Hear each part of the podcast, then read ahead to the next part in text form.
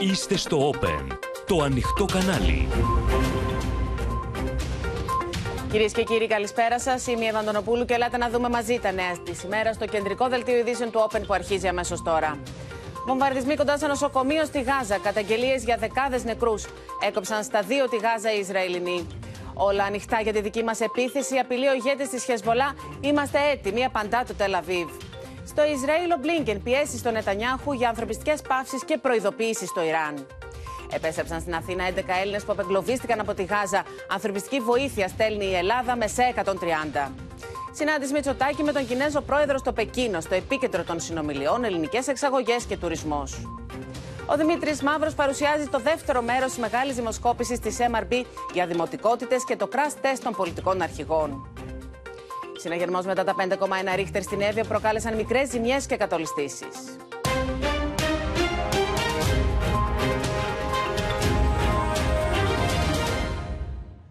Στα δύο έχει κόψει κυρίες και κύριοι ο στρατός του Ισραήλ την λωρίδα της Γάζας, περικυκλώνοντας πλέον την πόλη της. Ο ηγέτης της Χεσμολάχ στην πολυαναμενόμενη ομιλία του εξαπέλυσε μύδρους κατά του Ισραήλ και άφησε ανοιχτά όλα τα ενδεχόμενα για την εμπλοκή της Χεσμολάχ στο πόλεμο, διαχωρίζοντας ωστόσο τη θέση της οργάνωσης αλλά και του Ιράν από τις σφαγέ της 7η Οκτωβρίου. Στο Τελαβή βρίσκεται για δεύτερη φορά ο επικεφαλής Αμερικανικής διπλωματίας, ο οποίος άσκησε πιέσεις στην ηγεσία του Ισραήλ για την προστασία των αμάχων αλλά και για την δημιουργία μηχανισμού μηχανισμού πάυση των μαχών για την παροχή βοήθειας. Ο Νετανιάχου, ωστόσο, στο διάγγελμά του ξεκαθάρισε πως δεν υπάρχει κανένα ενδεχόμενο κατάπαυσης του πυρός αν δεν εξουδετερωθεί η Χαμάς και αν δεν απελευθερωθούν οι όμοιροι. Πάμε λοιπόν να συνδεθούμε με όλα τα σημεία ενδιαφέροντος. Ε, βλέπουμε τους δύο πεσταλμένου του Open στο Ισραήλ, τον Σωτήρη Δανέζη και την Αδαμαντία Λιόλιου, τη Μαρία Ζαχαράκη στην Κωνσταντινούπολη, τον Θανάση Αυγερινό, τη Χριστίνα Ιορδανίδου στην αίθουσα σύνταξης και τον Παντελή Βαλασόπουλο στο Βερολίνο. Και Σωτήρη, θα ξεκινήσουμε από εσένα, διότι υπάρχει επίθεση ε, πριν από λίγη ώρα πολύ κοντά στο νοσοκομείο Αλσίφα και υπάρχουν και αναφορές για πολλούς νεκρούς. Ναι, είναι τραγικές οι εικόνες που έρχονται από την ε, Γάζα και βλέπει κανείς στα μέσα κοινωνικής δικτύωσης από αυτόπτες μάρτυρες αναφορές ότι χτυπήθηκε η είσοδος του κεντρικού νοσοκομείου της πόλης της Γάζας, του νοσοκομείου Αλσίφα. Οι αυτόπτες μάρτυρες ε, καταγράφουν με τα κινητά τους εικόνες με αιμόφυρτους ανθρώπους στη μέση του δρόμου, φρικτές εικόνες του πολέμου, αυτοκίνητα να έχουν καταστραφεί, ασθενοφόρα να έχουν πάρει φωτιά. Οι πρώτες πληροφορίες κάνουν λόγο για αυτοκινητοπομπή με τραυματίες οι οποίοι είχαν ξεκινήσει για να ε, διασχίσουν την Γάζα και να κατευθυνθούν προς την Ράφα, να περάσουν δηλαδή προς την πλευρά της Αιγύπτου. Αρκετός κόσμος εκεί μπροστά από το νοσοκομείο. Φανταστείτε ότι στα νοσοκομεία πάρα πολλοί άμαχοι βρίσκουν καταφύγιο αυτές τις ημέρες. Οι δρόμοι γύρω από το νοσοκομείο, από τα νοσοκομεία στην Παλαιστινιακή πόλη είναι γεμάτοι από κόσμο. Το χτύπημα αυτό φαίνεται να έχει γίνει σε ένα πολυσύχναστο σημείο. Οι εικόνες είναι από τις πιο φρικτές εικόνες αυτού του πολέμου, οι εικόνες που βλέπουμε ε, και από ό,τι φαίνεται δεν είναι οι μοναδικές. Υπάρχουν πληροφορίες ότι έχουν χτυπηθεί στόχοι σε, και στα άλλα δύο νοσοκομεία, στο νοσοκομείο Αλκούτς, σε, σε, γειτονική, ε, σε γειτονικό δρόμο, σε δρόμο που βρίσκεται αρκετά κοντά στο νοσοκομείο Αλκούτς, αλλά και στο Indonesian Hospital, ένα εξίσου ε, σημαντικό νοσοκομείο της ε, πόλης της ε, Γάζας. Αναφορές λοιπόν για χτυπήματα και εικόνες, ε, τραγικές εικόνες αυτού του πολέμου από τους, από τους δρόμους της Γάζας. Φανταστείτε ότι στο, στο κομμάτι αυτό, σε αυτή την πυκνοκατοικημένη πόλη, δυστυχώς έχουν παραμείνει, υπολογίζουν τα Ηνωμένα Έθνη, γύρω στους 400.000 Παλαιστίνοι. Είναι πολλοί κόσμος, οι βομβαρδισμοί ε, είναι ανελαίτη. Ε, η πόλη της Γάζας δεν έχει πουθενά να, να κρυφτείς, δεν υπάρχει ασφάλεια πουθενά. Αυτό το οποίο έχει συμβεί τις ε, τελευταίες ώρες σίγουρα θα μας απασχολήσει ε, αρκετά και τις επόμενες ημέρες. Και δεν είναι το μοναδικό χτύπημα. Πριν από λίγο ρουκέτες από την πλευρά της Χαμάς έπληξαν το σημείο όπου βρίσκονται οι ξένοι απεσταλμένοι και δημοσιογράφοι, το σημείο που πολλές φορές ε, μεταδίδουμε ζωντανά τις εξελίξεις στην Γάζα, στην πόλη Σντερόντ. Δύο πύραυλοι λοιπόν ε, ή ε, όλμοι μεγάλου διαμετρήματος χτύπησαν το σημείο που βρίσκονται οι δημοσιογράφοι. Πραγματικά σαν από θαύμα δεν υπάρχουν ε, τραυματίες ή νεκροί σε εκείνο το σημείο. Διάσπαρτα υπάρχουν θαύσματα σε όλη την ε, περιοχή. Όλα αυτά συμβαίνουν την τελευταία μία ώρα μέσα, εντός και εκτός τη Λωρίδα της Γάζας σε αυτό το πεδίο μάχης. Ε, που, που, που είναι εντελώς ανεξέλεγκτο και μόνο θύματα ε, μπορεί κανείς να μετρήσει σε Πραγματικά τραγική η κατάσταση. Θα επανέλθουμε σε σένα. Να δούμε όμως πρώτα το ρεπορτάζ από όλα τα νεότερα από το πολεμικό μέτωπο. All scenarios are open. All scenarios are open on our Lebanese southern front. I reiterate, all scenarios are open. Μιλώντας από μυστική τοποθεσία μπροστά σε χιλιάδες υποστηρικτές του, ο Χασάν Ασράλα δεν κήρυξε τον πόλεμο στο Ισραήλ όπως πολλοί φοβόντουσαν, αλλά εκτόξευσε απειλές, διαμηνύοντας πως η Χαμάς θα νικήσει. Ο ηγέτης της φιλοϊρανικής Χεσμολά έσπευσε να διαχωρίσει τη σχετική οργάνωση αλλά και το Ιράν, το οποίο τη στηρίζει από την επίθεση της Χαμάς στις 7 Οκτωβρίου. This glorious, blessed, large scale operation was 100% Palestinian, have always been openly adopting and supporting resistance factions in Lebanon, Palestine, and in the region. However, they do not exercise any form of authority or mandate on these factions. Ο Ναζράλα διαμήνυσε στο Ισραήλ πως θα πρέπει να τερματίσει τις στρατιωτικές επιχειρήσεις στη Γάζα για να μην εξαπλωθεί η σύγκρουση σε όλη τη Μέση Ανατολή και έβαλε στο στόχαστρό του την Ουάσιγκτον. What's taking place in Gaza Strip today proves the stupidity and impotency of the Israelis. The United States is totally responsible for the war raging in Gaza against unarmed defenseless people. It is the United States that vetoes condemnation of Israel in the Security Council. It's the United States that stands on the way of a ceasefire in Gaza. Από το Τελαβίβο, ο Αμερικανός Υπουργός Εξωτερικών απάντησε στις απειλές Νασράλα με μια προειδοποίηση. We need to continue to prevent escalation of this conflict. It's spread to other areas and other theaters. The United States has and we will continue to respond to attacks by Iran's proxies. Μιλώντα στην απεσταλμένη του όπεν, Αδαμαντία Λιόλιου, εκπρόσωπο του Ισραηλινού στρατού, απάντησε στον Ναζράλα. Many missiles launched from Lebanon targeted North Israel yesterday. What's your message to Hezbollah? We are strong both in the air, on the ground, and at sea, and ready for any eventuality. Hezbollah would be making a very serious mistake by challenging us and crossing that threshold um, and attacking Israel. Ταυτόχρονα με το διάγγελμα του Ναζράλα, ο Ισραηλινός στρατός ανακοίνωσε ότι επιχειρεί πλέον εντός της πόλης της Γάζας, την οποία έχει περικυκλώσει από τρεις πλευρές.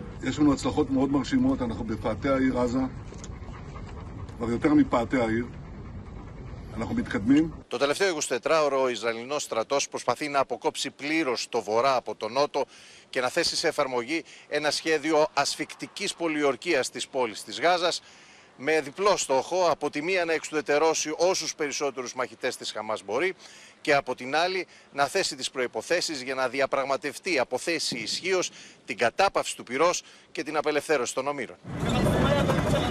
Ο Ισραηλινός στρατός ανακοίνωσε πως έχουν σκοτωθεί 24 στρατιώτες τις τελευταίες τρεις ημέρες και δίνει βίντεο με τον βομβαρδισμό υπόγειων σειράγκων που χρησιμοποιεί η Χαμάς.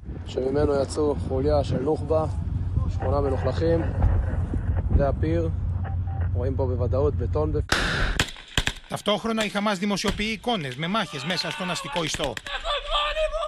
Σε ένα άλλο βίντεο ένας ένοπλος βγαίνει από υπόγεια σύραγγα και τοποθετεί νάρκη επάνω σε Ισραηλινό άρμα μάχης. Ακολουθεί έκρηξη και στη συνέχεια χτυπάει το τάγκ και με αντιαρματικό όπλο. Gaza will remain a thorn in the throat of the occupation and we will continue to fight against the occupation. Την ίδια ώρα το δράμα των αμάχων δεν έχει τέλος. Τουλάχιστον τέσσερα σχολεία στα οποία είχαν βρει καταφύγιο βομβαρδίστηκαν από τις Ισραηλινές δυνάμεις με δεκάδες νεκρούς όπως καταγγέλουν οι υγειονομικές αρχές.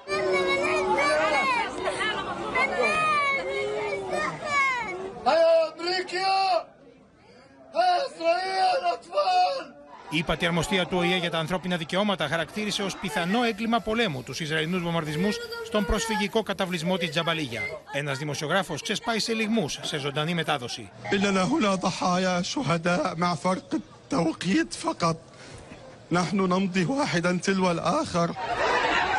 Την ίδια ώρα, οι Ισραηλινές αρχές θα επαναπροωθήσουν στη Γάζα τουλάχιστον 4.000 Παλαιστίνιους που διέθεταν άδειες εργασίας στο Ισραήλ. Πάμε στο βόρειο Ισραήλ και την Αδαμαντία Λιόλιου. Αδαμαντία, μπορεί ο ηγέτης της Χεσμολάς σήμερα να μην ανακοίνωσε άμεση εμπλοκή της οργάνωσής του στον πόλεμο. Ωστόσο, εκεί ο στρατός του Ισραήλ παραμένει φυσικά σε ετοιμότητα.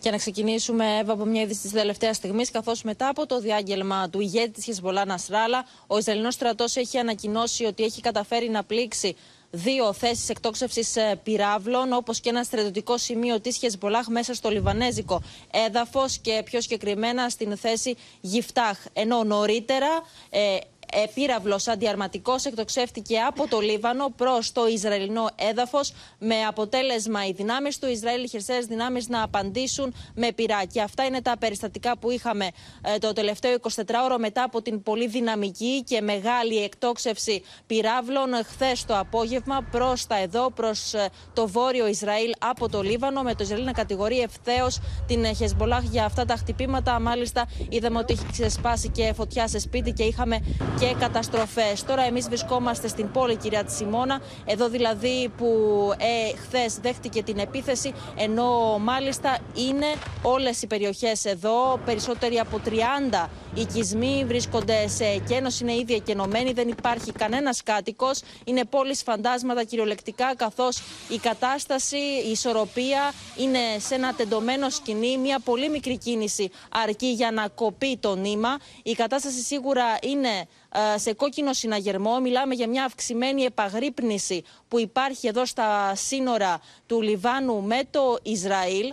Ε, ενώ να πούμε ότι και ο στρατός βρίσκεται σε ετοιμότητα. Καταλαβαίνουμε και μιλώντας και με διοικητές ε, του στρατού εδώ ότι οι θέσεις τους έχουν πάρει τις θέσεις τους, βρίσκονται παρατεταγμένοι. Μάλιστα, εκπρόσωπος του IDF διαμηνεί ότι κανείς δεν μπορεί να τους ευνηδιάσει, ότι βρίσκονται σε ετοιμότητα για οποιαδήποτε κλιμάκωση και για οτιδήποτε και αν γίνει στο μέλλον με το χέρι ουσιαστικά στη σκανδάλη. Ενώ μάλιστα οι δυνάμεις του Ισραήλ αναφέρονται και στο Ιράν, καθώς το βλέπουν πίσω από όλο αυτό το πόλεμο, από την Χεσμολάχ κυρίως, όπως και τη Χαμάς. Όπως ε, λένε, το Ιράν είναι αυτό που προσπαθεί να στρέψει οργανώσεις εναντίον του Ισραήλ, ενώ ανοίγοντας και ένα δεύτερο μέτωπο εδώ στο βορρά, προσπαθεί να αποσπάσει τις δυνάμεις του Ισραήλ προς τα βόρεια σύνορα για να μην μπορούν να ασχοληθούν με το μεγάλο αυτό μέτωπο και την, τον πόλεμο που είναι σε εξέλιξη αυτή τη στιγμή και τις επιθέσεις ε, στη Γάζα. Η κατάσταση ιδιαίτερα έκρηθμη ε, και πραγματικά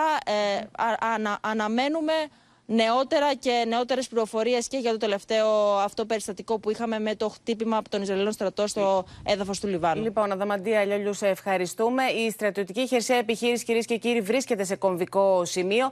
Η λωρίδα της Γάζας έχει κοπεί στα δύο, από το βορρά μέχρι τον νότο. Πάμε να δούμε τι λένε οι αναλυτές.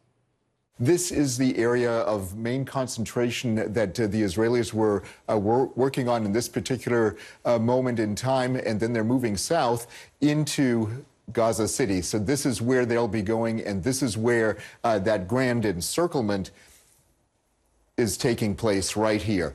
So that's where that is. And so you have all these troops that have come in uh, from the north, uh, right around Bet Hanoun. They've come in also around Jabalia, and then they're moving into Gaza City. And they're doing this in several different directions where you can see that they're actually using all of this territory not only to maneuver, but they're also coming in in a way that will allow them to uh, stop, gain, hold territory, then move forward into different areas. So that's the kind of thing that we're seeing. And this is the kind of movement that we can expect the Israelis to do as they try to gain as much territory as possible before there's any type of diplomatic pause.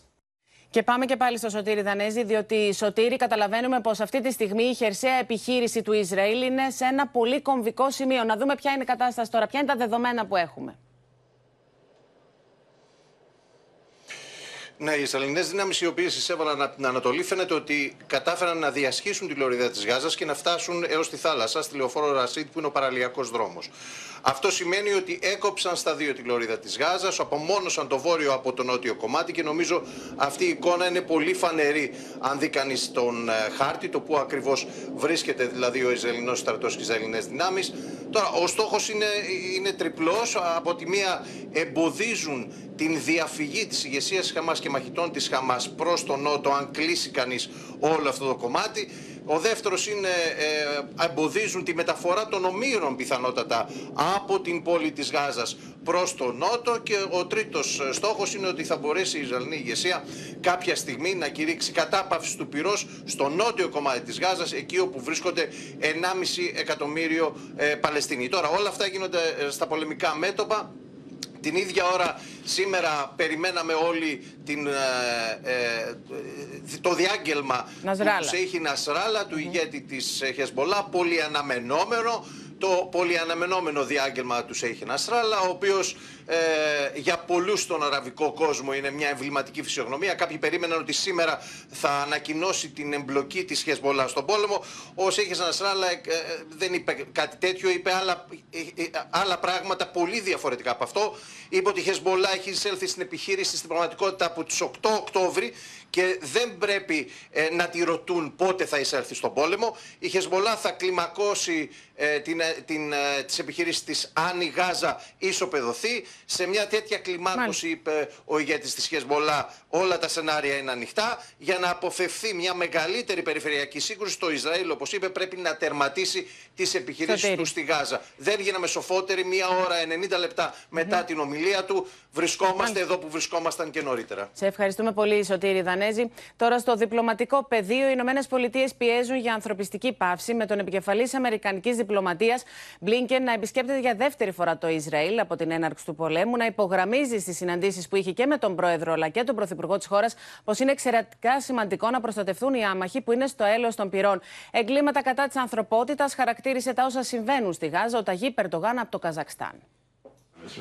Ο Άντονι Μπλίνκεν στο δεύτερο ταξίδι του στο Ισραήλ συναντήθηκε διαδοχικά με τον πρωθυπουργό της χώρας Μπένιαμιν Νετανιάχου και τον πρόεδρο του Ισραήλ Ισαάκ Χέρτσοκ. Στη συνάντησή του με τον Χέρτσοκ, τόνισε το δικαίωμα αυτοάμυνας του Ισραήλ, ωστόσο όμως κατά τον Αμερικανό Υπουργό Εξωτερικών πρέπει πρώτα να προστατευτούν οι άμαχοι. At the same time, as you've just uh, made clear, uh, how Israel does this matters, and it is very important that when it comes to the protection of civilians who are caught in a crossfire of Hamas's making, Μιλώντας στη Σύνοδο Κορυφής του Οργανισμού Τουρκογενών Κρατών στην Αστάνα του Καζακστάν, ο Ρετζέπ Ταγί Περντογάν τόνισε για άλλη μια φορά ότι η Τουρκία έχει υιοθετήσει μια ανθρωπιστική πολιτική. Ο Τούρκος πρόεδρος, κατά τη διάρκεια της ομιλίας του, κατηγόρησε το Ισραήλ για εγκλήματα κατά της ανθρωπότητας. Είναι σαφές πως ο Ερντογάν επιδιώκει για τον εαυτό του ρόλου ηγέτη μουσουλμανικού κόσμου. 7 Ekim'den beri şahit olduklarımızı mazur gösterecek, bu vahşeti anlatacak hiçbir kavram yoktur. Açık ve net söylemek gerekirse, Gazze'de tam 28 gündür insanlığa karşı suç işlenmektedir. Bu kriz ilk patlak verdiği andan itibaren Türkiye olarak ilkeli ve insani bir duruş benimsedik. Sivillere karşı eylemleri tasvip etmediğimizi her fırsatta söyledik söylüyoruz. Την ίδια ώρα, μένεται η κόντρα μεταξύ Τουρκίας και Ηνωμένων Πολιτειών Αμερικής. Τούρκοι διαδηλωτές αναχωρούν από την Κωνσταντινούπολη με προορισμό την Αμερικανική αεροπορική βάση του Τζιρλίκ στην επαρχία Δάνα. Είχε προηγηθεί πριν από μερικές μέρες η προσγείωση Αμερικανικών βομβαρδιστικών στο Ιντσιρλίκ. Την ίδια ώρα, ο ανώτατος θρησκευτικός ηγέτης του Ιράν για άλλη μια φορά στρέφει τα πυρά του προς το Ισραήλ. Η Ισραηλινή κυβέρνηση έλεγε ψέματα στο λαό της όταν εξέφρασε την ανησυχία της για τους ομήρους που κρατούσε η Χαμάς στη Γάζα, ενώ βομβαρδίζει περιοχές όπου μπορεί να κρατούνται. Χωρίς αμερικανική υποστήριξη, το Ισραήλ θα φημωθεί εντός των ημερών. Όλα αυτά την ώρα που διχάζει την Αμερική διαφωνία Ρεπουμπλικανών και Δημοκρατικών σχετικά με την αποστολή βοήθειας σε Ισραήλ και Κίεβο αντίστοιχα. Η Βουλή των Αντιπροσώπων, που ελέγχεται από τους Ρεπουμπλικανούς, αποφάσισε να αποσταλεί βοήθεια 14,3 δισεκατομμύρια δολάρια μόνο προς το Ισραήλ, όχι όμως βοήθεια προς το Κίεβο που θέλουν δημοκρατική. Τώρα, η Wall Street Journal σε δημοσίευμά της υποστηρίζει πως η ρωσική ομα- οργάνωση μισθοφόρων Wagner, όπως θα μας πει ο Θανάσης Αυγερινό, σχεδιάζει να στείλει σύστημα αντιεροπορικής άμυνας στη Χεσμολά. Και αν αυτό επιβεβαιωθεί, Θανάση, θα μας πεις τι απαντά το Κρεμλίνο, θα πρόκειται για εμπλοκή της Ρωσίας στον πόλεμο με τον έναν ή τον άλλο τρόπο. Καλησπέρα, Εύα. Φαίνεται πως δεν είναι ακριβώς πληροφορίες, αλλά μάλλον σενάριο. Το Κρεμλίνο διέψευσε το δημοσίευμα της Wall Street Journal που έκανε αίσθηση το τελευταίο 24ωρο ότι δηλαδή άντρες της Βάγνερ που ακόμη δρούν στο έδαφος της Συρίας θα μπορούσαν να δώσουν ρωσικής κατασκευής αντιροπορικά όπλα τύπου Παντσίρ, που είναι συριακής ιδιοκτησίας, στην ε, Χεσμολά. Ο κύριος Πεσκόφ, ο εκπρόσωπος του Κρεμλίνου, είπε καταρχάς ότι de facto δεν υφίσταται πλέον καμία Βάγνερ, αλλά και ότι όποιος πραγματικά ενδιαφέρεται και ανησυχεί μπορεί να ρωτήσει το Ρωσικό Υπουργείο Άμυνας, εννοώντας προφανώς ότι κανένα ρωσικό όπλο δεν μπορεί να διακινηθεί από φίλιες δυνάμεις χωρίς τη συγκατάθεση της Μόσχας. Πάντως, έτσι όπως ακούω τη διάψευση αυτή, προοπτικά τίποτε δεν θα μπορούσε να αποκλειστεί. Βλέπω για παράδειγμα μια τοποθέτηση του Ρωσικού Υπουργείου Εξωτερικών που εκδηλώνει μια δυσαρέσκεια και περαιτέρω αποστασιοποίηση από το Ισραήλ, καθώς η Μόσχα λέει ότι δεν ενημερώνεται από το Τελαβίβ ποτέ για τις επιθέσεις του στο έδαφος της Συρίας, με ό,τι αυτό θα μπορούσε ε, να σημαίνει. Ε, υπάρχει και μια ενδιαφέρουσα δήλωση του Βλαντίμιρ Πούτιν, του Ρώσου Προέδρου, ότι το Κίεβο πουλάει όπλα στους ε, Ταλιμπάν και γενικότερα στη μαύρη αγορά όπλων και φυσικά αυτά είπε ο κύριος Πούτιν σήμερα ξανά φτάνουν στην ε, Μέση Ανατολή. Επομένως όλα θα μπορούσαν να συμβούν. Ε, βλέπω και μια είδηση της τελευταίας στιγμής που έχει και αυτή τη σημασία της, γιατί φαίνεται πως η διπλωματία υποχωρεί. Η επίσκεψη του Μαχμούτ Αμπάς που είχαμε ανακοινώσει στη Μόσχα αναβάλλεται με αίτημα της ε, Παλαιστινιακής πλευράς.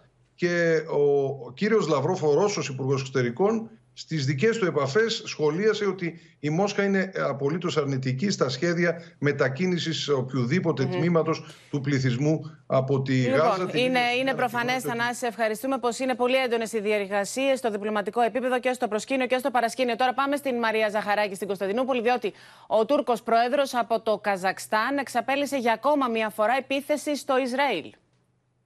Ναι, Εύα, όπως επίσης εκδήλωσε για άλλη μια φορά την πρόθεσή του, που δεν είναι άλλη από το να ηγηθεί μιας ε, πρωτοβουλίας. Ουσιαστικά σήμερα αυτό που είπε στην Αστάνα ήταν να ενώσει τον τουρκικό κόσμο, ώστε να έχουν κοινή γραμμή απέναντι στο Μεσανατολικό.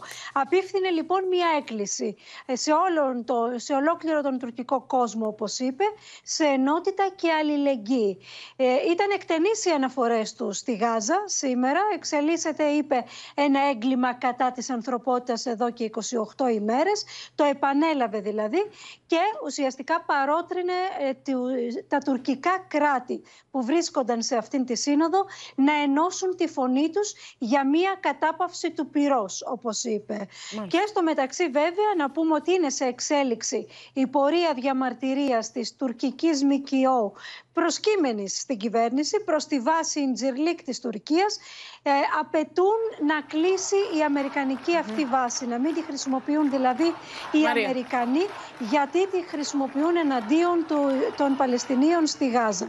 Και υπήρχαν πολύ, Μαρία και σχετικές εκκλήσεις προς την Ελλάδα να συμμετάσχει σε αυτήν τη διαμαρτυρία. Σε ευχαριστούμε πολύ. Τώρα η Γάζα θα είναι ο τάφος του Ισραήλ, δηλώνει στο Open και την Γεωργία Γαραντζιώτη, ο εκπρόσωπος τύπου της Χαμάς και υφυπουργός Εξωτερικών. Υποστηρίζει πως το Ισραήλ ευνηδιάστηκε στις 7 Οκτωβρίου από τη Χαμάς και πως γκρεμίστηκε η εικόνα που υπήρχε για το Ισραήλ. Ο Γκαζί Χαμάντ εμφανίστηκε πολύ ικανοποιημένος από τις δηλώσεις Ερντογάν, ωστόσο είπε πως η Χαμά περιμένει περισσότερα από την Τουρκία. Good evening, Mr. Hamad, and thank you for being with us tonight. Could you describe us the situation in Gaza at the moment? Every moment there is a new massacres in every place in Gaza. The number of the now the murders now reaches about 10,000 people. 44% of them are children. 2,200 women were killed. We have more than 2,000 people still under the repels. Israel continuing now to target uh, buildings and people. Massacres in Jabalia, more than 400 people.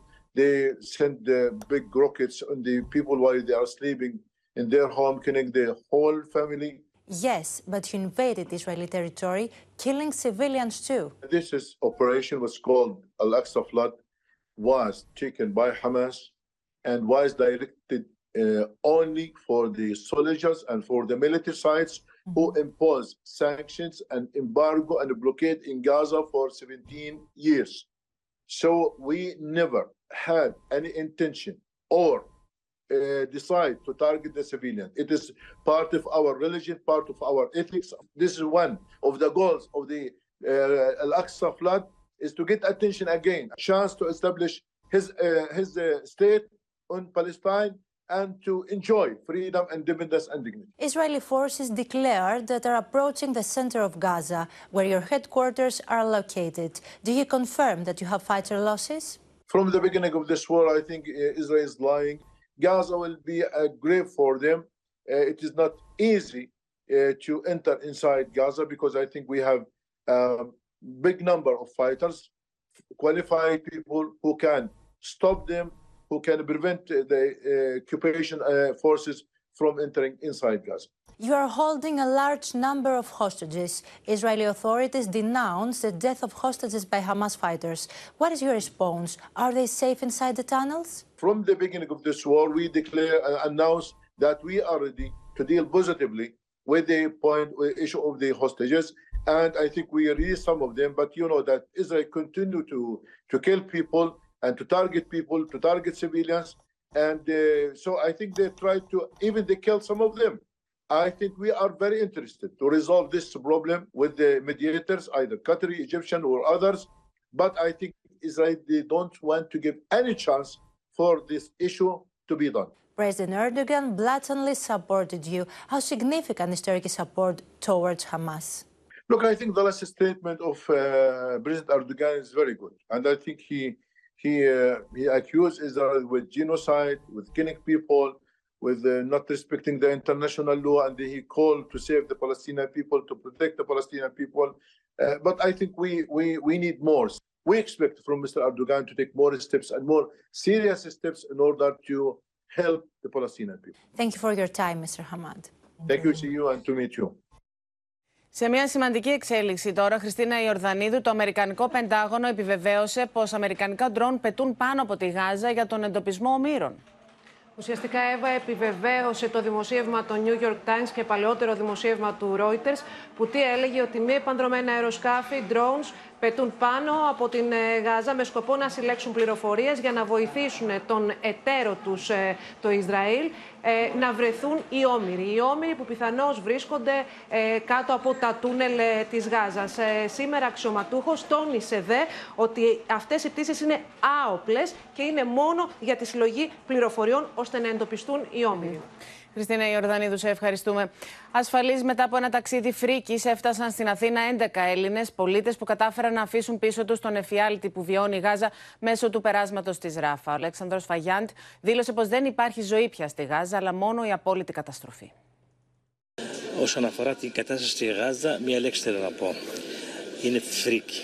Εγώ μέχρι και δηλαδή σε κάποια σημεία είναι μέχρι και νεκρούς πεταμένους στους δρόμους. Δεν υπήρχε βενζίνη να, να πάμε ξέρω εγώ, μέχρι τα σύνορα και τέτοια.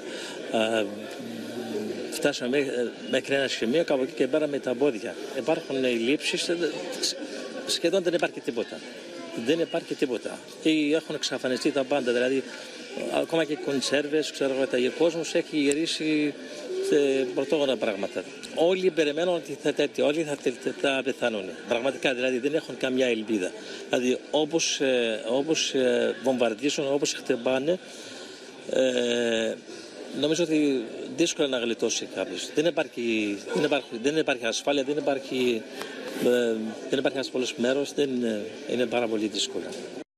Ο πρώην Υπουργός του ΣΥΡΙΖΑ, αλλάζοντας θέμα και γραμματέας του κόμματος Πάνος Κουρλέτης, επισκέφτηκε σήμερα την δίωξη ηλεκτρονικού εγκλήματος και ζήτησε να γίνει έρευνα για λογαριασμούς του Twitter που τον στοχοποιούν, όπως είπε, και όλα αυτά στη σκιά των δηλώσεων που είχε κάνει για το σκοτεινό διαδίκτυο.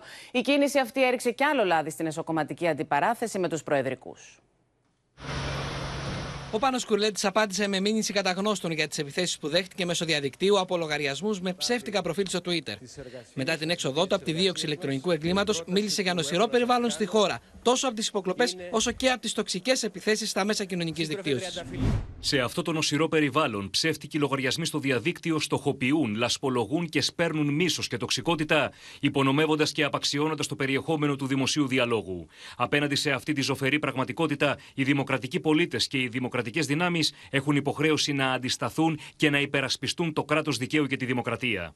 Ο Πάνος Κουρλέτη, που είχε καταγγείλει παράκεντρο κοντά στον πρόεδρο του ΣΥΡΙΖΑ για τις επιθέσεις που δέχτηκε, εισπράττει τα πειρά των προεδρικών. Δεν υπήρχε κανένα στρατός στον τρόλ. Άλλη μία απόδειξη ότι ποιες είναι οι προθέσεις του συγκεκριμένου συντρόφου. Κάποια ζημιά μεγάλη θέλει να κάνει και στον Κασελάκη Άρα και στον λέει Αλέξη ψέματα. Τσίπρα. Ο πρώην γραμματέας του κόμματος, μαζί με τους Τζουμά, Καφίλη και Βίτσα, έχει παραπεμφθεί στην Επιτροπή Δεοντολογίας από τον Στέφανο Κασελάκη. Η παραγγελία διαγραφής αποτελεί καυτή πατάτα, όχι μόνο επειδή δεν είναι βέβαιο ότι υπάρχουν οι συσχετισμοί στην Κεντρική Επιτροπή, αλλά και επειδή στην κοινή γνώμη, σύμφωνα με τη δημοσκόπηση του Open, η πλειοψηφία των ερωτηθέντων, σε ποσοστό μάλιστα 45,7%, διαφωνεί με την παραγγελία διαγραφής των τεσσάρων, έναντι του 29,3% που συμφωνεί. Ο πρόεδρος θα πρέπει να, να δώσει πρώτος το, την τάση και να πάμε όλοι μαζί παρακάτω. Μεταξύ εκείνων που δηλώνουν ψηφοφόροι του ΣΥΡΙΖΑ πάντως, η πλειοψηφία των ερωτηθέντων σε ποσοστό 52,1% συμφωνεί με τις διαγραφές. Αλλά υπάρχει απέναντι ένα ποσοστό της τάξης του 35,8% που διαφωνεί. Το διαζύγιο, ωστόσο, με βάση τις δημόσιες τοποθετήσεις, παραμένει ανοιχτό σενάριο. Αυτό το πράγμα έχει ξεφύγει πλέον εδώ και ένα μήνα. Αυτό πρέπει να σταματήσει. Ακόμα και διαγραφές, προφανώς. Δεν έχεις μια μερίδα του κόμματος που σου λέει δεν μπορούμε να συνεπάρξουμε, γιατί αυτό λέγεται. Δεν υπόθηκε αυτό από εμάς. Από εκείνη την πλευρά υπόνεται. Προφανώς δεν μπορεί να συνεπάρξει. Το επόμενο βήμα είναι το διαζύγιο. Δεν βλέπω κάτι άλλο. Στη διαμάχη, με αφορμή τη μνητήρια αναφορά Σκουρλέτη, μπήκε σφίνα και η Νέα Δημοκρατία. Συνεχίζουμε να ζητάμε σε όλους τους τόνους από τον ΣΥΡΙΖΑ να σπάσει επιτέλους τη σιωπή του και να απολογηθεί για όσα από τα ίδια τα στελέχη του έρχονται στο φως. Ο ΣΥΡΙΖΑ ποτέ δεν χρησιμοποίησε τέτοιου είδους σχήματα. Λοιπόν, πάμε να παρουσιάσουμε τώρα στο σημείο αυτό το δεύτερο μέρος της πολύ ενδιαφέρουσας δημοσκόπησης της MRB για το Open. Κοντά μας είναι φυσικά η Έλλη Στάι για να την σχολιάσουμε και ο επικεφαλής της MRB, Δημήτρης ε, Μαύρος. Παρακολουθήσαμε και τα εσωκομματικά. Είδαμε χθες τα πολύ, του ΣΥΡΙΖΑ τα πολύ ενδιαφέροντα ευρήματα. Πάμε λοιπόν να θυμηθούμε την αναγωγή στο σύνολο και ξεκινάμε με την πρώτη μας κάρτα. Στο 38% η Νέα Δημοκρατία, στο 15,2% ΣΥΡΙΖΑ, στο 13,9% το ΠΑΣΟΚ, στο 9,6% το Κομμουνιστικό Κόμμα Ελλάδος, ε, η ε, Ελληνική Λύση στο 7,7%, στο 3,4% ε, είναι το κόμμα Νίκη, η Πλεύση Ελευθερίας στο 3,8%, οι Σπαρτιάτες στο 2,5% και στο 3,2% Μέρα 25 και 2,7% το άλλο κόμμα. Πολύ σύντομα να πούμε ότι έχουμε σταθερότητα της Νέας Δημοκρατίας, πτώση του ΣΥΡΙΖΑ περίπου δύο μονάδες, άνοδο του ΠΑΣΟΚ δύο μονάδες, το ΚΚΕ ανωδικές τάσεις, η Ελληνική Λύση ανωδικές τάσεις εμ, και ανωδικές τάσεις εμφανίζει η Πλεύση Ελευθερίας και το Μέρα 25. Και πάμε να δούμε τώρα πώς προκύπτει αυτό το αποτέλεσμα μέσα από τις σπυρώσεις και τις μετακινήσεις των ψηφοφόρων α, των δύο κομμάτων. Βλέπουμε πως η Νέα Δημοκρατία έχει πολύ μεγάλη, πολύ ψηλή συσπήρωση, στο 85,7 και 59,7 ο ΣΥΡΙΖΑ, Δημήτρη. Ε, το σημαντικό δεν είναι τόσο η Νέα Δημοκρατία, όσο είναι η ιστορία με το ΣΥΡΙΖΑ που βλέπουμε στη δεξιά πίτα, όπου χάνει παντού. Σκεφτείτε ότι χάνει 5,8 προς το ΠΑΣΟΚ, 4,6 στο ΚΚΕ, 3,5 στην Πλεύση, 4 στο Μέρα 25, 2,5% προς άλλα κόμματα και το σημαντικό είναι ότι έχει μια απώλεια περίπου 20 μονάδες να διευκρίνει στη ψήφο. Πράγμα το οποίο σημαίνει ότι αν θέλει ο ΣΥΡΙΖΑ να κάνει κάτι παραπάνω. Δεν και μπορεί είναι, να Δημήτρη, αρκεστεί. 7 μονάδες κάτω σε σχέση με τον προηγούμενο μήνα η συσπήρωση του Ε, ΣΥΡΙΖΑ. βέβαια, ακριβώς αυτό. Ε, πράγμα το οποίο σημαίνει ότι αν θέλει να ξαναμαζέψει ποσοστά, πρέπει να απευθυνθεί και στο 20% και στις απώλειες. Το οποίο φαίνεται να είναι ετερόκλητες στρατηγικές που δεν ξέρω πώς θα το πετύχει. Ναι, γιατί από ό,τι βλέπουμε η απόλυση μεγάλης είναι προς μικρά αριστερά κόμματα, σάρξ εκ της αρκό του, λιγότερο στο Πασόκ και μεγάλο κομμάτι αυτό που έχει γίνει γκρίζα ζώνη, Δημήτρη, το οποίο είναι και το δύσκολο να ανακτηθεί, νομίζω. Ε, Πάμε ναι. τώρα και στις ε, δημοτικότητες των πολιτικών ε, αρχηγών. Για πρώτη φορά, Δημήτρη, βλέπουμε δημοφιλέστερο πολιτικό αρχηγό τον Δημήτρη Κουτσούμπα. Ε, ο κύριος Κουτσούμπας τελικά σκαρφαλώνει, το είδαμε και από τις προηγούμενες εκλογές προς τα πάνω, μαζί με το κόμμα και έχει φτάσει στην πρώτη θέση, όπου είναι και ο πολιτικός με τα λιγότερα αρνητικά. Σκεφτείτε ότι είναι 35,2 όταν κανένας άλλος δεν έχει χαμηλότερο αρνητικό ποσοστό, πέρα από την πρωτιά στα θετικά. Ακολουθεί ο κύριος Μητσοτάκης με 34,5, ο κύριος Ανδρουλάκης με 25,6, η κυρία Κωνσταντοπούλου με 22,7, ο κύριος Βελόπουλος με 21 και ο κύριος Κασελάκης παραμένει στο 18% όπως ήταν και την προηγούμενη φορά, μόνο που ενώ την προηγούμενη φορά το δεν ξέρω, δεν μπορώ να δώσω βαθμό κτλ. ήταν στο 45,7, τώρα πέφτει στο 33%, αλλά δεν τροφοδοτεί τα θετικά του όσο τα αρνητικά, τα οποία πήγαν από το 36% στο 49% με 13% αύξηση. Λοιπόν, πάμε να δούμε και το crash test των αρχηγών των τριών, ε, των τριών μεγάλων κομμάτων. Ε, Να δούμε δηλαδή ποιος μπορεί να αντιμετωπίσει το πρώτο ερώτημα καλύτερα τα θέματα εξωτερικής πολιτικής. Εδώ, πρώτος είναι ο Κυριάκος Μητσοτάκης με 40,1%. Μόλις 8,2% ο αρχηγός του ΣΥΡΙΖΑ, Στέφανος Κασελάκης. χαμηλά, περίπου στα ίδια, ε, και ο Νίκος Ανδρουλάκης με 7,8% και το 30,5% κανένας από τους δύο. Αυτά για τα θέματα εξωτερικής πολιτικής. Και προσέξτε, εδώ δίναμε τη δυνατότητα, Εύα, να μπορούν να πούν και πάνω από έναν, εάν ήθελαν. Έτσι. Πάμε να δούμε. Και ε, θέλω να σημειώσω, γιατί έχει σημασία, ότι ο κύριος Μητσοτάκης στην εξωτερική πολιτική είναι και πάνω από τον κανέναν. Μμμ. Πάμε να δούμε Όμως- όμως τι γίνεται και στα θέματα οικονομίας για να τα σχολιάσουμε όλα μαζί, Ωραία. Δημήτρη, μετά στη συνέχεια. Οκ. Ο Κυριάκος Μητσοτάκης 33,2%, ο Στέφανος Κασελάκης 11,1%. Εκεί, περίπου στα ίδια πάλι, λίγο πιο κάτω, ο Νίκος Ανδρουλάκης με 10,3%. Εδώ πρώτος είναι ο κανένας, το 35,6%. Ακριβώς Στα αυτό. Θέματα οικονομίας. Που είναι και, το, οποίο νούμερο είναι- ένα ζήτημα, είναι- όπως είδαμε χτες, για τους πολίτες. Ακριβώς και που είναι που συζητιέται σήμερα και σε επίπεδο επικαιρότητας. Λοιπόν, πάμε να δούμε και ποιος από τους τρεις μπορεί να αντιμετωπίσει καλύτερα τα θέματα καθημερινότητας. Στο 28,2 ο Κυριάκος Μητσοτάκης, στο 15,1 εδώ λίγο καλύτερα σε σχέση με τα προηγούμενα για τον Στέφανο Κασελάκη. Ε, είναι και ίδιο με την εξωτερική του πολιτική. Στο 12,4% ο Νίκος Ανδρουλάκης και εδώ ο πρώτος είναι ο κανένας από τους κανένας. δύο με 33,6. Ακριβώς αυτό. Άρα καταλαβαίνετε ότι τα αδύναμα πράγματα σήμερα στην κοινωνία είναι η οικονομία και η καθημερινότητα. Έτσι. Λοιπόν, να ζητήσω στο σημείο αυτό ένα Ναι, πρώτο σχόλιο ναι, από Εύα, την Έλλη για τα νομίζω ευρήματα ότι αυτά. Εδώ ε, επιβεβαιώνεται και με αυτές τις ερωτήσεις, αυτό που είδαμε και χτες, ότι κυριαρχεί ο Πρωθυπουργός, ο κύριος Μητσοτάκης και βεβαίως στα θέματα εξωτερικής πολιτικής να προσθέσουμε και άμυνας, γιατί έχουμε και τέτοια ζητήματα όπως είναι και τα εξοπλιστικά. Αν δηλαδή ρωτήσουμε το μέσο Έλληνα με ποιον αισθάνεσαι ασφαλής να είναι πρωθυπουργός στα θέματα αυτά, νομίζω ότι εκεί πάει μόνο κούκι όπως λέμε, γιατί δεν Ναι, υπάρχει είναι, καμία... είναι στο ποσοστό τι- που πήρε τις εκλογές. Στο ποσοστό που πήρε τις εκλογές και επίσης και αυτό το, στα θέματα οικονομίας νομίζω ότι και εκεί το προβάδισμά του είναι σαφές. Είναι το ποσοστό της πρόθεσης ψήφου εδώ, το 33,2 και επίσης θα ήθελα να σημειώσω το εξής Δημήτρη. Στα θέματα καθημερινότητας που ο κ. Μητσοτάκης πέφτει, βλέπουμε ένα 28,2% Ναι. και υπερτερεί ο κανένας και εδώ.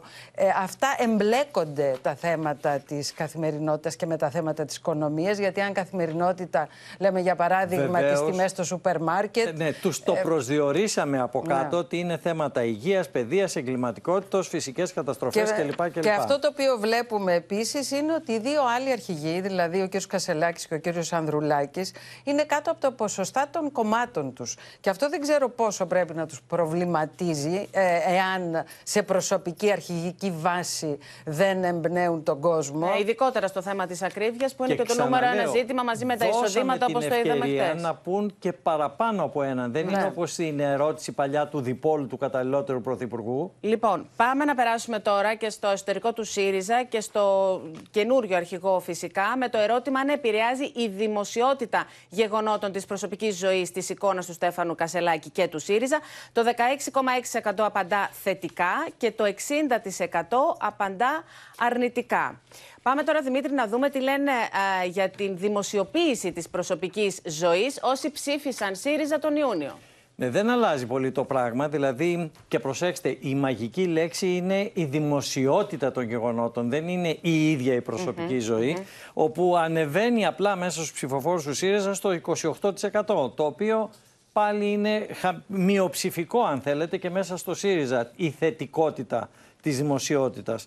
Άρα και γι' αυτό έχουμε δει τον τελευταίο καιρό α, κάποιες συμπεριφορές αλλαγής από τη μεριά του κ. Κασελάκη. Αλλαγής στρατηγικής από τον αρχηγό του ΣΥΡΙΖΑ. Πάμε να δούμε τώρα τι θα γίνει και εν μέσω όλης αυτής της ιστορίας σε- που εκκρεμεί με να τις προσθέσω διαγραφέ. κάτι εδώ, ότι βλέπουμε πως Αυτή η αλλαγή πλεύσης που επεσήμανε και ο Δημήτρης σε ό,τι αφορά τη δημόσια εικόνα του κυρίου Κασελάκη φάνηκε από την Αμερική και μετά. Γι' αυτό βλέπουμε και την εξαφάνιση του συντρόφου του, του Τάιλερ. Ε, αυτό στη βάση της δημοσιοποίησης προσωπικής ζωής, όχι στην επιλογή του τρόπου ζωής. Και αυτό είναι κάτι το οποίο μένει όμως να ζυγιστεί τώρα, αν μπορεί να αντισταθμίσει τις απώλειες που υπάρχουν στα αμυγός πολιτικά ζητήματα που είδαμε στις προηγούμενες κάρτες, που έχουν να κάνουν πόσο ασφαλή αισθάνεται ο μέσος Έλληνας. Και φυσικά θα δούμε, Έλλη και Δημήτρη, αν αυτή η αλλαγή στρατηγικής εκ μέρους του νέου Πρόεδρου του ΣΥΡΙΖΑ θα αποτυπωθεί και με ποιον τρόπο θετικά ή όχι στις επόμενες δημοσκοπήσεις, στις επόμενες μετρήσεις μας. Λοιπόν,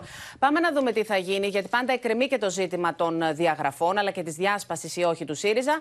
Τι πιστεύει ο κόσμος, αν θα μείνει ενωμένος ο ΣΥΡΙΖΑ ή αν θα διασπαστεί; Το 13,9% εκτιμά πως θα μείνει ενωμένος, ενώ τη πλειονότητα, ένα τεράστιο ποσοστό, το 78,2% εκτιμά πως μάλλον ή σίγουρα θα διασπαστεί. Είναι το σύνολο του πληθυσμού, έτσι. Αν και... πάμε μέσα στους ψηφοφόρους του ΣΥΡΙΖΑ, που είναι το επόμενο τώρα, γράφημα, ε, το 65% δηλώνει ότι δεν θα μείνει ενωμένο, το οποίο είναι ένα τεράστιο νούμερο ε, και πρέπει να αντιμετωπιστεί. Μπορεί να ανεβαίνει και η συσπήρωσή του σε εισαγωγικά της ενότητας, στο 33 περίπου της 100, ένα στους τρεις, αλλά δύο στους τρεις λένε ότι θα διαλυθεί. Και τώρα θα δούμε τι λένε και γενικά στον ευρύτερο χώρο της κέντρο αριστεράς. Ε, αν ο ΣΥΡΙΖΑ θα τα καταφέρει, καταρχήν αν θα καταφέρει... Ναι, Δημήτρη. Ε, να, ε, εδώ βλέπετε τα φίλτρα γιατί θέλουμε να βοηθήσουμε τον κόσμο να καταλάβει περισσότερα πράγματα.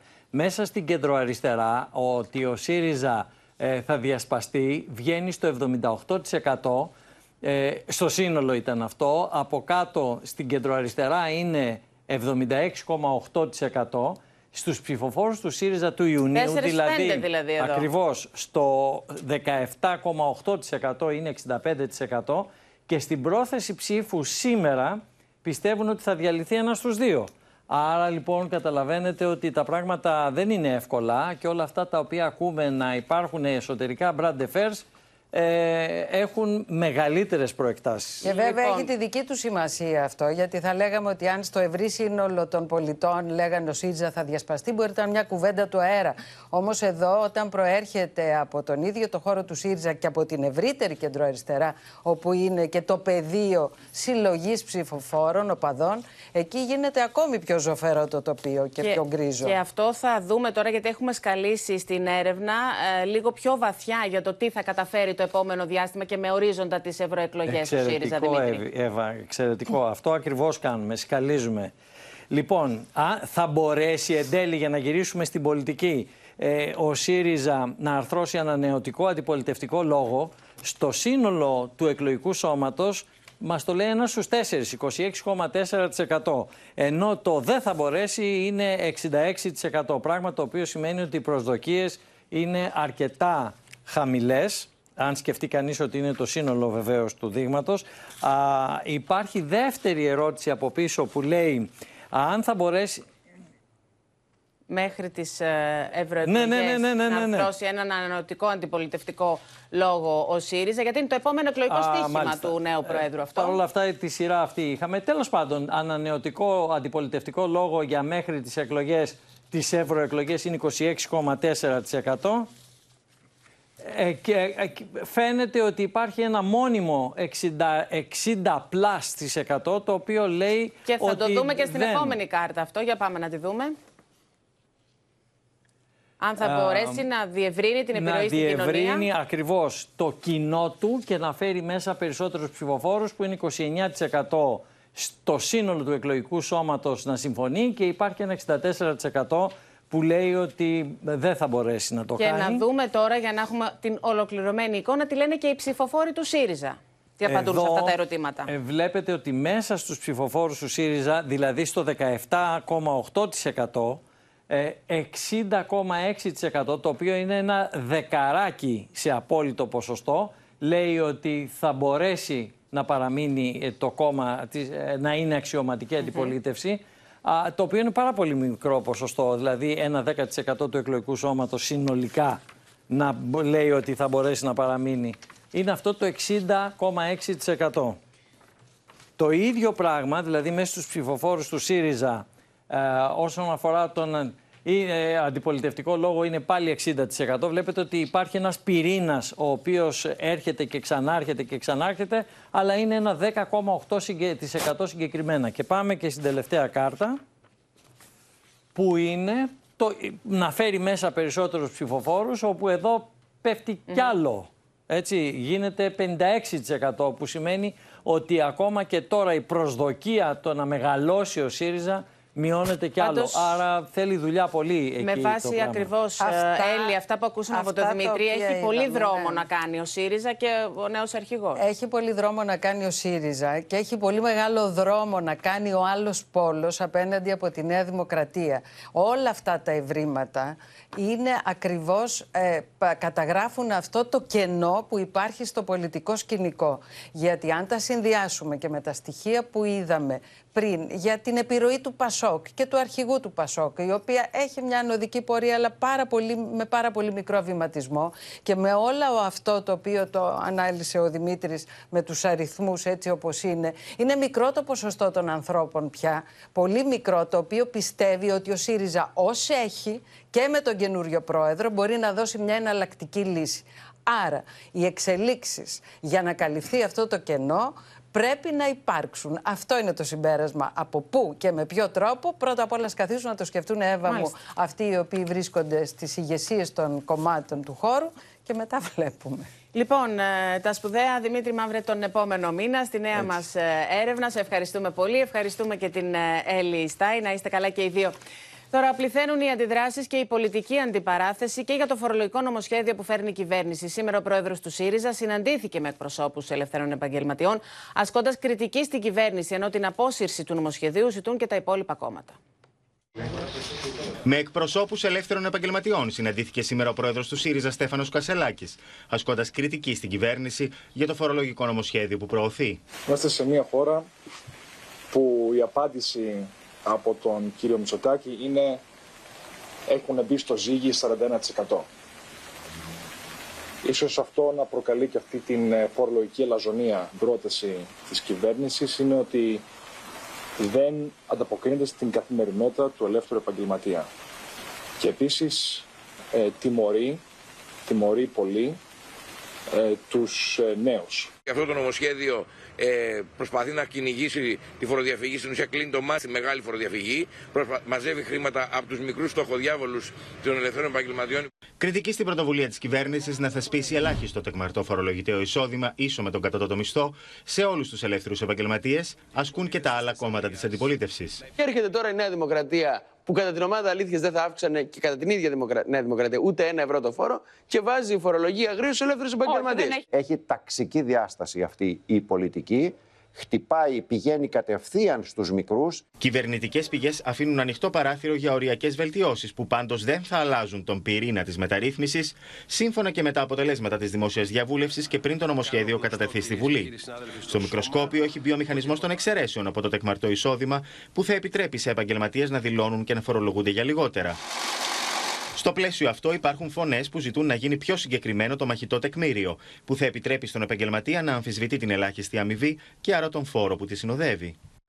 Συμφωνία για την εξαγορά της εταιρείας Κοτσόβολος υπέγραψε η ΔΕΗ. Ο Γιάννης Φόσκολο είναι κοντά μας και θα μας πεις περισσότερα. Έχεις πληροφορίες. Καλησπέρα, Εύα. Είναι μια από τις μεγαλύτερες συμφωνίες που υπογράφησαν μέσα στη φετινή χρονιά, μέσα στο 2023 και μια από τις πιο ενδιαφέρουσες, γιατί για πρώτη φορά μια μεγάλη εταιρεία ενέργειας, η ΔΕΗ, μπαίνει στον κλάδο της λιανικής των ηλεκτρικών και ηλεκτρονικών ειδών. Έχουμε και άλλα παραδείγματα στην Ευρώπη. Έχουμε την γαλλική EDF και τη βρετανική British Gas, οι οποίες εταιρείες έχουν κάνει αντίστοιχα βήματα για να εξελιχθούν σε ολοκληρωμένους ε, παρόχους ενεργειακών υπηρεσιών και λύσεων για το σπίτι. Πάμε να δούμε τις λεπτομέρειες της συμφωνίας. Το τίμημα έκλεισε στα 200 εκατομμύρια ευρώ. Πρέπει να σου πω, χωρίς να λαμβάνεται υπόψη ο δανεισμός και τα ταμιακά διαθέσιμα της εταιρείας. Και μέσα από αυτή τη συμφωνία η ΔΕΗ αποκτά ένα τεράστιο δίκτυο λιανικής, 95 καταστήματα, εκ των οποίων 27 είναι megastores. Επίσης ένα ψηφιακό δίκτυο πωλήσεων, το οποίο διαθέτει call center και ένα από τα πιο επιτυχημένα online store της χώρας στο ε, κλάδο των ηλεκτρονικών ειδών και ένα πανελλαδικό δίκτυο logistics με ιδιόκτητος στόλο οχημάτων και φυσικά μια κερδοφόρα επιχείρηση, Εύα, διότι ο Κοτσόβολος στην τελευταία χρήση έκλεισε με τζίρο 733 εκατομμύρια ευρώ, Γιάννη. 12% πάνω από την προηγούμενη Σε χρήση. ευχαριστούμε πολύ, Γιάννη Φόσκολε. Τώρα, οι δύο πολυεθνικές, τις οποίες επιβλήθηκαν πρόστιμα για κερδοσκοπία, εμφάνιζαν περισσότερα από 100 προϊόντα με αυξημένες τιμές σε σχέση με το επιτροπόμενο περιθώριο κέρδους στα ράφια των σούπερ μάρκετ. Οι καταναλωτές, όπως θα δείτε στο ρεπορτάζ, δηλώνουν οργισμένοι για αυτή την πρακτική. Αντί και τα πρόστιμα να μπουν, η τσέπη του καταναλωτή πάλι θα είναι μειωμένη. Γιατί μπορώ να μην ξαναψωνίσω; Δεν θα πλήρω τα ρούχα μου. Σε πάνω από 100 προϊόντα και για περισσότερο από 5 μήνες βρέθηκαν να εσχροκερδούν, σύμφωνα με πηγές του Υπουργείου Ανάπτυξης, οι δύο κολοσσοί που πιάστηκαν στα δίχτυα της Δημαία. Απορριπαντικά, βρεφικέ πάνες, σαμπουάν, είδη καθαρισμού, είδη προσωπικής φροντίδας είναι μερικά από αυτά. Είναι μεγάλη αυτό το δίλημα γιατί είναι πάρα πολλά τα προϊόντα που έχουν αυτές οι εταιρείες και που δεν το ξέρουμε κιόλας. Παρά τα τσουχτερά πρόστιμα που αγγίζουν συνολικά τα 2 εκατομμύρια ευρώ, οι πολίτες δηλώνουν αγανακτισμένοι, καθώς η αγωνία τους είναι να πέσουν οι τιμές των προϊόντων. Το όφελος το οποίο θα έχει ο καταναλωτής είναι να δει τις τιμές των προϊόντων που βρέθηκαν να, πειρά- να παραβιάζουν το μεικτό περιθώριο να μειώνονται. Σύμφωνα με τα πιο πρόσφατα στοιχεία, η Ελλάδης Unilever το 2021 είχε αυξημένο τζίρο κατά 6,35% και τα καθαρά κέρδη κατά 72% συγκριτικά με το 2020. Αντίστοιχα τώρα, η P&G εμφάνισε βελτιωμένες πωλήσεις κατά 8,4% και 276 εκατομμύρια το 2021-2022, ενώ αύξησε τα καθαρά της κέρδης στα 18,51 εκατομμύρια από 5,85 την ίδια χρονιά. Η επίπτωση της ακρίβειας στο βιωτικό επίπεδο των εργαζομένων καταγράφεται και στην έρευνα της ΓΕΣΕ με το 90% να δηλώνει ότι έχουν μειώσει την κατανάλωση βασικών αγαθών. Αρκετά απαντά το 51%, πολύ απαντά το 18% και λίγο το 21%. Δεν πλησιάζονται οι τιμές πολλές φορές. Και νομίζω τα γνωρίζει ο περισσότερος κόσμος και γι' αυτό έχει μειωθεί και η κατανάλωση. Στο στόχαστρο της Δημαία βρίσκονται πέντε ακόμα πολυεθνικές εταιρείες. Κάποιες από αυτές δραστηριοποιούνται μάλιστα και στον κλάδο των τροφίμων. Στο μικροσκόπιο των σεισμολόγων έχει τεθεί η σεισμική δραστηριότητα στη Βόρεια Εύβοια μετά την ισχυρή σεισμική δόνηση των 5,1 βαθμών της κλίμακας Ρίχτερ σήμερα. Είναι η στιγμή που ο Αιγέλαδος χτυπά τη βόρεια και την κεντρική Εύβοια. Επικρατεί πανικός καθώς το μέγεθος του σεισμού είναι μεγάλο. Πράγματα πέφτουν από τα ράφια των καταστημάτων ενώ οι υπάλληλοι τρέχουν στο δρόμο. Αμέσως εκενώθηκαν και τα σχολεία στο Δήμο Μαντουδίου καθώς τα μαθήματα είχαν ήδη ξεκινήσει και εκατοντάδες μαθητές βρίσκονταν εντός των κτηρίων. Η μεγάλη σεισμική δόνηση μεγέθους 5,1 της κλίμακας Ρίχτερ έγινε αισθητή στις 8 και 26 το πρωί και το επίκεντρο ήταν 8 χιλιόμετρα ανατολικά του Προκοπίου. Οι κάτοικοι πηγαίνουν στα σπίτια τους. Ε, είμαστε σεισμογενής χώρα, έχουμε μάθει να ζούμε με αυτό. Άρα σεβόμαστε το σεισμό, δεν πανικοβαλόμαστε. Στην περιοχή του Μαντουδίου και του Προκοπίου σημειώθηκαν και κατολιστήσεις, ενώ αναφέρθηκαν και περιορισμένες έκταση ζημιές στις περιοχές κοντά στο επίκεντρο του σεισμού. Η δόνηση προκάλεσε μικρές καταστροφές σε σπίτια και επιχειρήσεις, ειδικά στην περιοχή της Βλαχιάς και του Αγίου Ιωάννη Ρώσου, όπου και βρισκόμαστε. Όμως ζημιές υπήρχαν και οι ζημιές είναι όπως βλέπετε εδώ στο κατάστημα το δικό μου το οποίο είναι εργαστήριο αγιογραφίας και έκθεση. Ενώ όλα ήταν καλά, όταν ήρθα στην επιχείρηση διαπίστωσα αυτή τη μεγάλη ρογμή στο τζάμι. Υπάρχουν ε, ζητήματα σε κάποια σχολικά κτίρια, ρογμές, οι οποίες θα ελεγχθούν από αρμόδια κλιμάκια ε, και του Υπουργείου Υποδομών. Σύμφωνα με τους σεισμολόγους, η συγκεκριμένη περιοχή δεν έχει δώσει μεγάλους σεισμούς στο παρελθόν, ενώ σε επιφυλακή βρίσκονται και οι αρχές για το ενδεχόμενο ενός μεγαλύτερου μετασυσμού. Η περιοχή όπου συνέβη η δόνηση δεν θεωρείται ε, υψηλής σεισμικότητας, δεν έχει δώσει στο παρελθόν ε, σεισμούς ισχυρούς. Από εκεί και πέρα όμως υπάρχουν ρηξιγενείς ζώνες στην περιοχή, ε, υπάρχουν ρήγματα σημαντικά Ύστερα από επικοινωνία που είχε ο Υπουργός Κλιματικής Κρίσης και Πολιτικής Προστασίας με τις τοπικές αρχές, θα ξεκινήσει άμεσα επιθεώρηση όλων των σχολικών μονάδων της περιοχής, ενώ παρακολουθείται από τους επιστήμονες και η μετασυσμική δραστηριότητα στην περιοχή. Η καταιγίδα Κιάραν συνεχίζει να σφυροκοπά την Ευρώπη. Το ακραίο κύμα κακοκαιρίας πλήττει από χθες την Τοσκάνη στην Ιταλία, όπου έξι άνθρωποι έχασαν τη ζωή τους. Σφοδρό κύμα κακοκαιρίας πλήττει την Ευρώπη, στοιχίζοντας τη ζωή σε τουλάχιστον 13 ανθρώπους. Στην Ιταλία, χήμαροι παρασύρουν αυτοκίνητα στο πέρασμά τους. Η καταιγίδα Κιαράν στην Τοσκάνη ήταν σαρωτική. Οι εικόνες από ψηλά αποκαλύπτουν το μέγεθος της καταστροφής. Toscani Governor Eugenio Gianni declared a regional state of emergency due to flooding he said was caused by climate change. Έξι άνθρωποι έχασαν τη ζωή τους, οι δύο εκ των οποίων την ώρα που προσπαθούσαν να καθαρίσουν τα σπίτια τους από τις λάσπες, ενώ πολλοί αγνοούνται. Νοσοκομεία στο Πράτο και στη Ποντεντέρα έχουν πλημμυρίσει.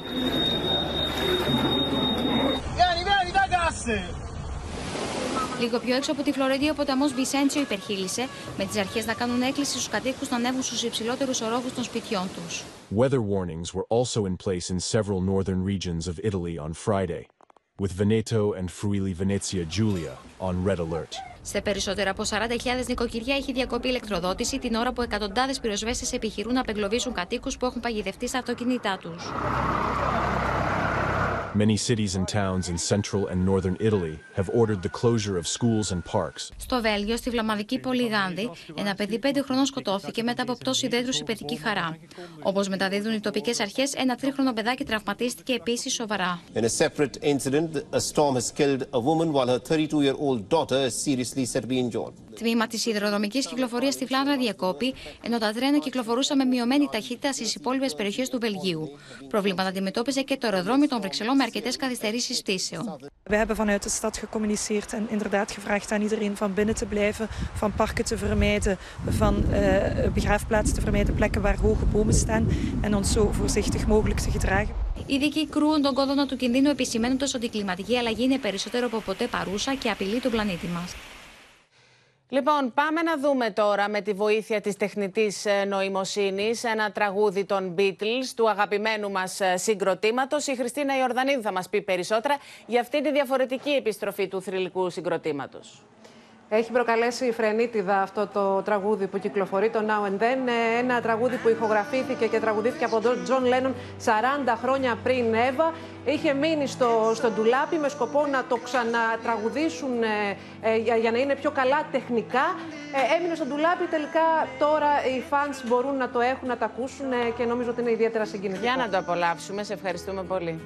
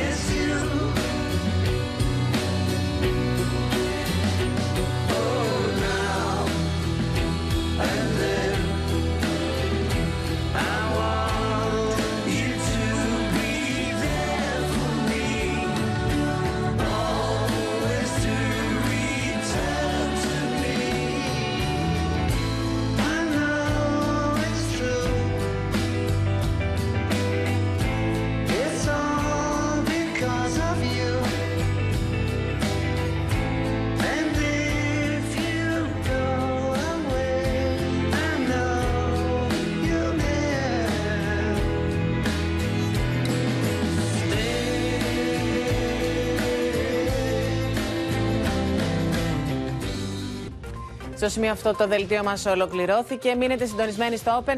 Αμέσως μετά ακολουθεί η δραματική σειρά εποχής έρωτας φυγάς. Από όλους εμάς να έχετε ένα πολύ όμορφο βράδυ. Καληνύχτα σας.